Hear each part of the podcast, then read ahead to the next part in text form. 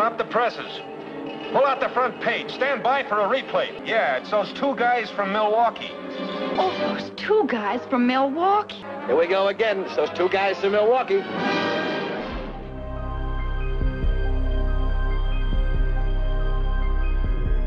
Welcome to Unknown Orbits, the podcast in which two writers discuss everything science fiction from Gernsback to Roddenberry.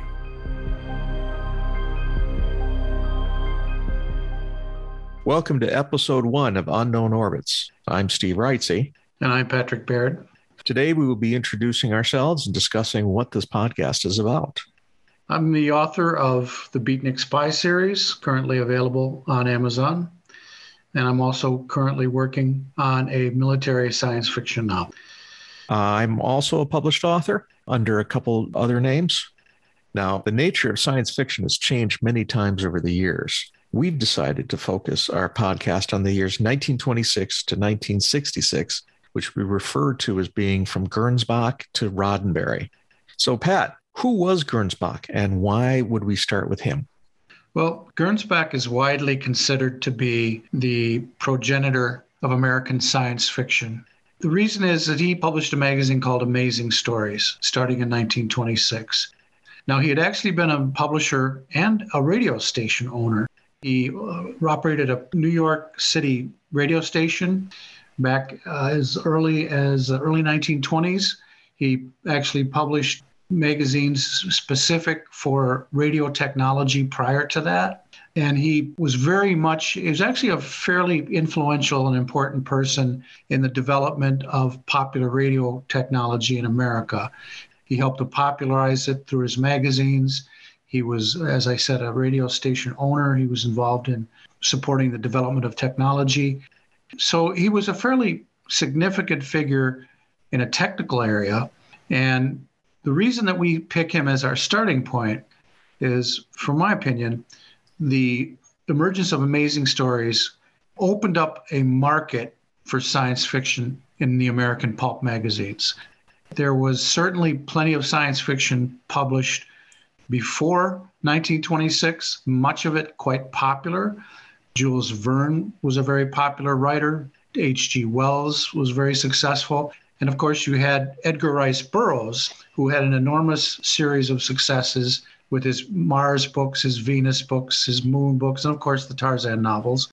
So it was not as if he popularized science fiction as he sometimes tried to claim. As a matter of fact, I've got a quote from him saying, I started the movement in science fiction in 1908 through my first magazine, Modern Electrics. At the time, it was an experiment. Science fiction writers were scarce. There were not a dozen worth mentioning in the world.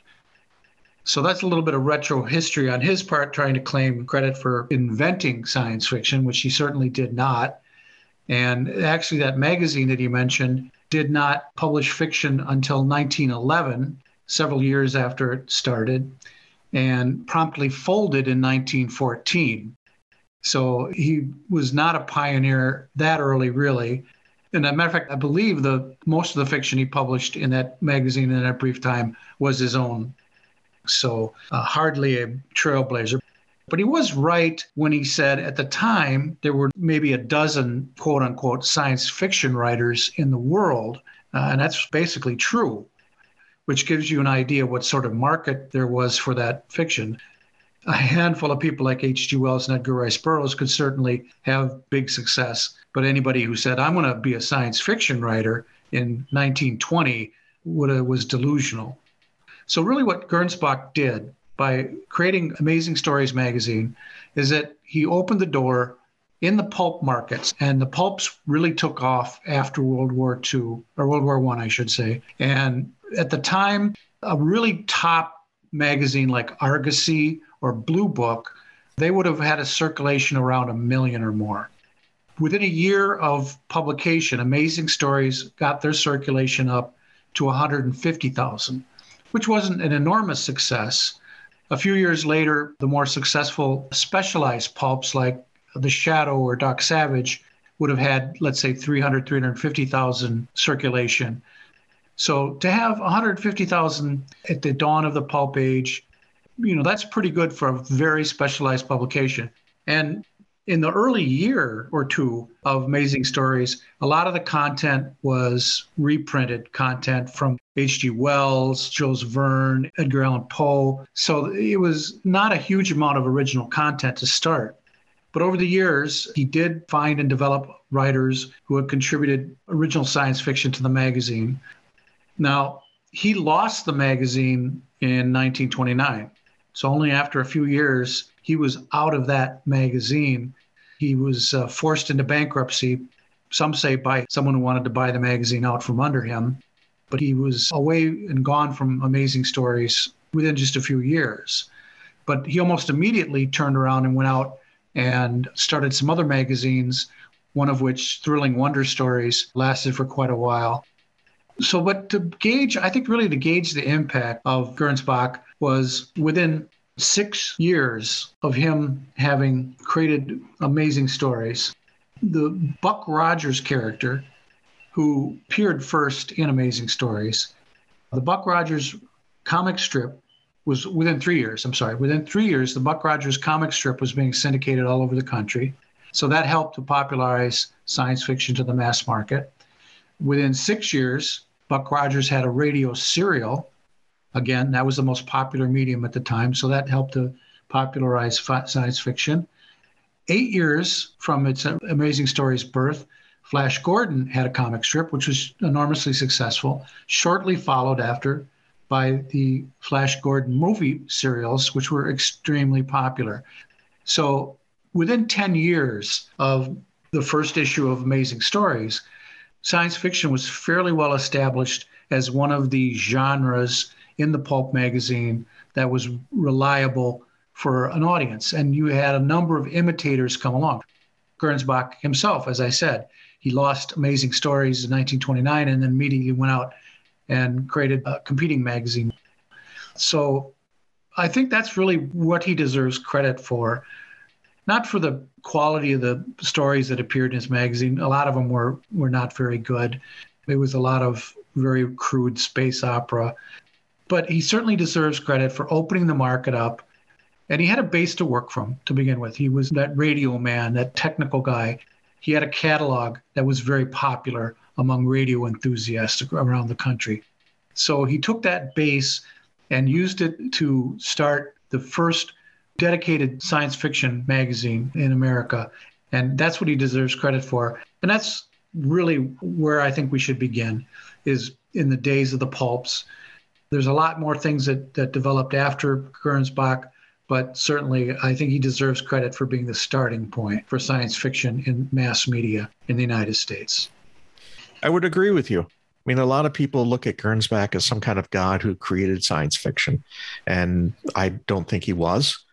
I think if he hadn't started the magazine, someone else would have.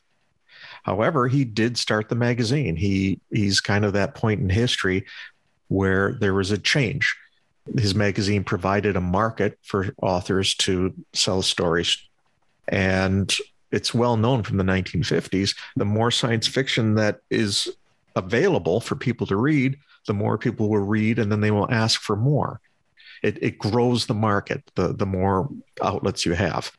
And of course, the more science fiction is written, the more writers have to be creative to come up with new stories because all the, the easy stories are, are taken at first. So that grows what science fiction is. Well, I, I would say that that's sort of right, but I think that during the 1920s and to the mid 1930s, science fiction pulps were very derivative. I think you had a lot of space opera type stories featuring very similar plot lines, very similar characters. You know, a lot of mad scientists, a lot of you know evil robots, that sort of thing. So I think that I don't think there was a concern about how original writers had to be until let's say maybe when John W. Campbell came along and created Astounding Magazine or be, became the editor of Astounding Magazine. That is probably the point you could point to where the idea of quality and creativity sort of came into play. But we'll, we'll get to that at some point in, in detail. This also brushes against my own idea that the nature of science fiction needs to evolve every 20 years or so because what is considered science fiction at the time ends up being so fully explored that people have to look in new directions. And maybe I was applying that uh, a little early, but I was thinking of the kind of the change from Well- the super science stories to the golden age. Yeah. So that was, it's about, what, a 12 year jump from 26 to 38? Yeah. 38 being the year that, that John W. Campbell took over in Astounding. So, you know, a dozen years, 20 years, 15 years, whatever it may be. I, I agree with you. There's, there's probably a cycle.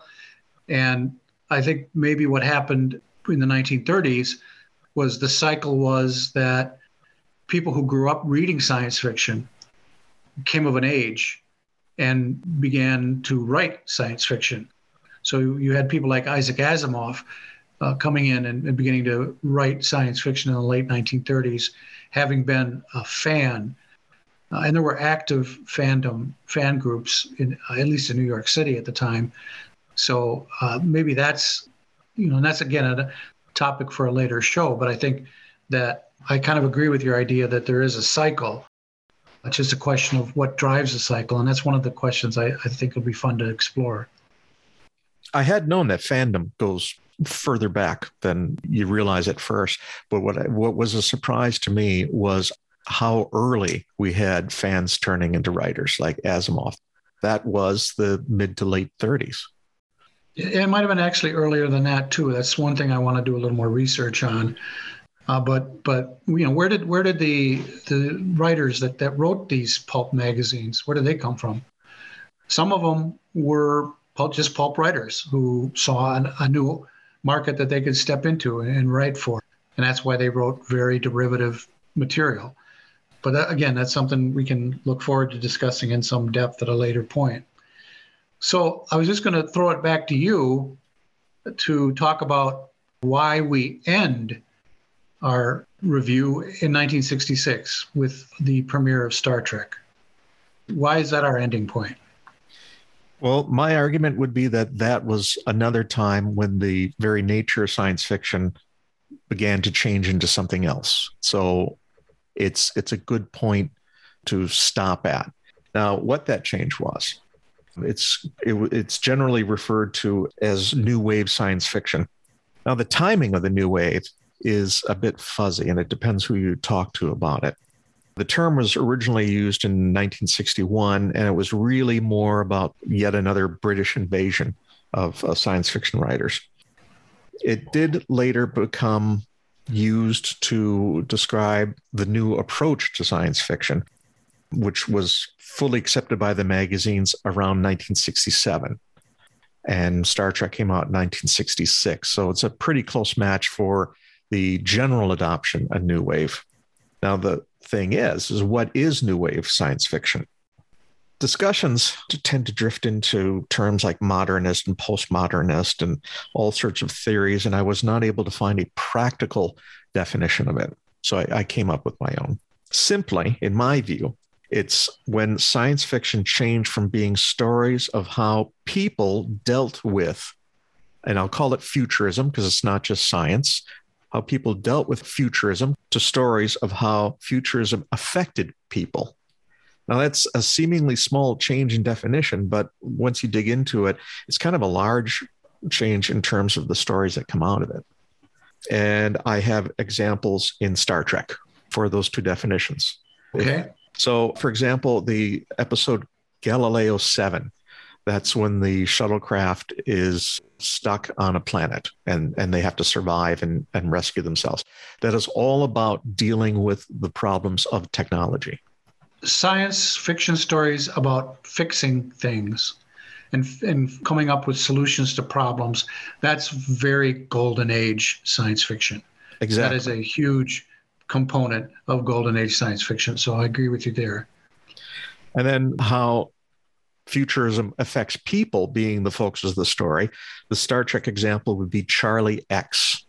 Do you recall yeah, that that's one? the one with Robert Walker Jr., where he has psychic powers. He can he can change objects and people and uh, wipe people's minds clean. And he is brought on the Enterprise, and he gets kind of horny for Nurse Chapel. I, th- I think it was. Was it Nurse Chapel he got horny for, or Who or wouldn't? Yeoman Rand? It was Yeoman Rand that he got horny for, and um, that that goes wrong. And of course, Captain Kirk straightens him out by slapping him around a little bit and telling him to grow up and be a man, and that you know that pretty much solved the problem. Yeah, that is definitely a people problem story. I don't remember what what it was that caused him to be a mutant that had these powers, but clearly some happening or some device changed him into this person.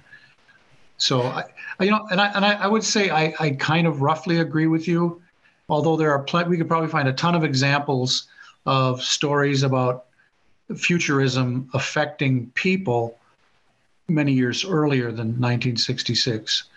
So, you know, Yeah, and they- I don't think it's a, a hard and fast. But I, I do agree that there was probably more of an emphasis in the field moving away from the hard science fiction, the technical science fiction, the problem solving stuff, towards more people oriented and so- social. I think there was a lot more social science fiction talking about how you know technology affected society.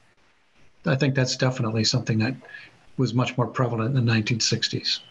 There's there's also many stories that are kind of a mix of the two. So it's it's almost a tonal difference. Like uh, there's i think it's fl wallace had tanglehold and it was like 1952 if i recall where they have a police state that have these horrible horrible weapons that they they squirt out a basically a web that will crawl on, on your skin and tighten and and ball you up and the story is all about how the people are being oppressed by the government because they have this weapon. And that was very early on but somehow the tone of it was more kind of silver age science fiction. And the pessimist in me would say by the 1960s you had people who were writing science fiction who had learned from what the second or third generation of writers. You had people who were not technical people who wanted to write science fiction and couldn't write hard science fiction. So they had to go a- in a different direction. That's a really good point because if you look at a lot of the people in the classic golden age, which would have been the, the late 30s and the 1940s, a bunch of those people were engineers and scientists. Asimov had an advanced degree in chemistry. So, you know, you had really, really smart people, really highly intelligent, technical people writing science fiction. And I, think after World War II, with the GI Bill and with the new generation coming along, you had a lot of people who went to college, but they didn't go to college to be engineers. They went to college to be writers, and they studied literature, and so they brought you know a sense of literature and even modern literature with them to the field. So I think that had a lot to do with that change as well. I think you're absolutely right that there, there was a lot a lot less really technical people in the field as, as time went on, or the balance changed. Yeah. And I was resisting talking about this, but the counterculturalism of the time, I think, also uh, had an effect. I mean, for one thing, I could quote a couple absolutely terrible stories that only only a sophomore English lit major could think were clever or entertaining. And they were all about teaching you lessons of how horrible a person you really are. Yeah, there's also a lot of a lot of science fiction stories about hallucinogenic drugs in the 1960s as well. So, and some of those are probably pretty embarrassing to look back on 50 years later. And you got to write about sex too. Oh, yeah. So that was a bonus. Yeah. Right. So that's our our definition of the golden age of science fiction is a roughly 40 year period that began with amazing stories and ended sometime in the 1960s.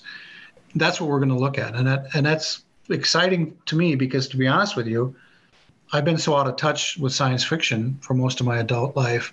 This is giving me an opportunity to go back and, and read a lot of stuff that I missed out on. And I'm a lot more excited about reading classic, older science fiction than I am reading the more modern, literate stuff uh, that came out in the 60s, 70s, and right up to the present. So I'm a lot more comfortable with the old masters than I, than I think I would be with what came after, personally. Do you want to detail how you came to science fiction? Yeah, I think that's a good that's a good point. We should cover it since this is our first episode. I did. I was a science fiction reader when I was a kid. I loved Ray Bradbury. He was my one of my favorite writers. I read everything I get my hands on by him, uh, and I read Tom Swift, and I read, you know, anthologies of short science fiction, anything I get my hands on. But as I came into my teen years, I gravitated away from science fiction into horror and fantasy. And that's what I pretty much stuck with most of my adult life. But this project that we've undertaken is, like I said, it's given me an opportunity to catch up, you know, with all this wonderful classic stuff. Uh, and I've started a reading list. I've, I've got a pile of books on my bedstand waiting to dig into. I've got a bunch of books on my shopping list on Amazon I'm waiting to buy. And I'm, I'm really looking forward to this giving me the opportunity to discover all of this stuff and and really just as a fan just enjoy it. So i'm going to be a little bit more of a virgin in this endeavor than you probably because i'm going to be discovering a lot of stuff as we go. I think i do have an advantage over the era that we we picked. You would have the advantage in anything after 1978, I think. Of course, as a kid, I read just about everything in my small town library, which didn't have a whole lot, but it included things like Hugh Walters' UNEXA series. And I I enjoyed them very much. I didn't consider myself a real science fiction reader at the time. I was reading quite a lot. And I think it was later in my early teens when I discovered James P. Hogan, who is generally considered a hard science fiction writer. And having mentioned this to someone who was older, they suggested Hal Clement. And that just led into all the other 1950s writers. And then I stumbled across a big box of magazines from the 50s and went on to collect them for a while. Well, so how do we get out of this? I don't know. We'll have to learn to do transitions better. Yes. So I guess that brings us pretty much to the end of this introductory episode. We are enjoying the process so far. We hope that you've enjoyed the podcast and that you will join us again for our next episode. That's for unknown orbits taking off. That's all for today. Pat and I thank you for listening and invite you to come back for the next episode of Unknown Orbits.